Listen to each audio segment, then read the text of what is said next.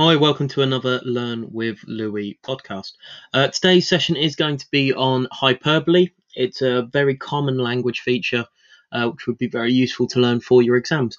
Uh, I am doing a full-length video on hyperbole with some more in-depth analysis and look at how it appears uh, and a small task. You can find the link to our channel in the description uh, or just search for Learn with Louis on YouTube. Hopefully you find this helpful. So first of all, what is hyperbole? Hyperbole, very simply, is exaggeration, over-the-top exaggeration. It's part of what we call figurative language. It's very similar to metaphors and similes.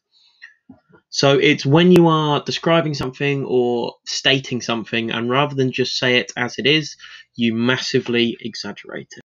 Hyperbole is incredibly common in spoken language when you talk to people, uh, but it's also very common in fiction.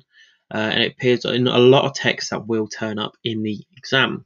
So the best way to remember it, I find, is when you look at how it is spelt, hyperbole looks like, a lot of my students say, looks like you should say hyperbole.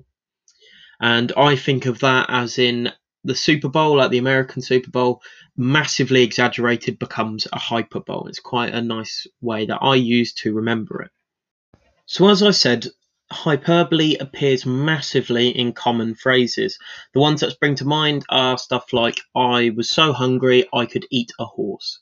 It's the idea that someone literally couldn't eat a whole horse. It's just massive exaggeration.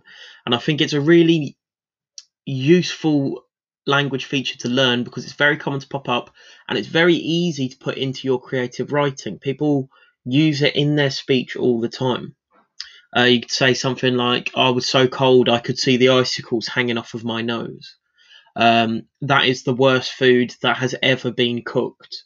Anything where you massively exaggerate what you're talking about is hyperbole.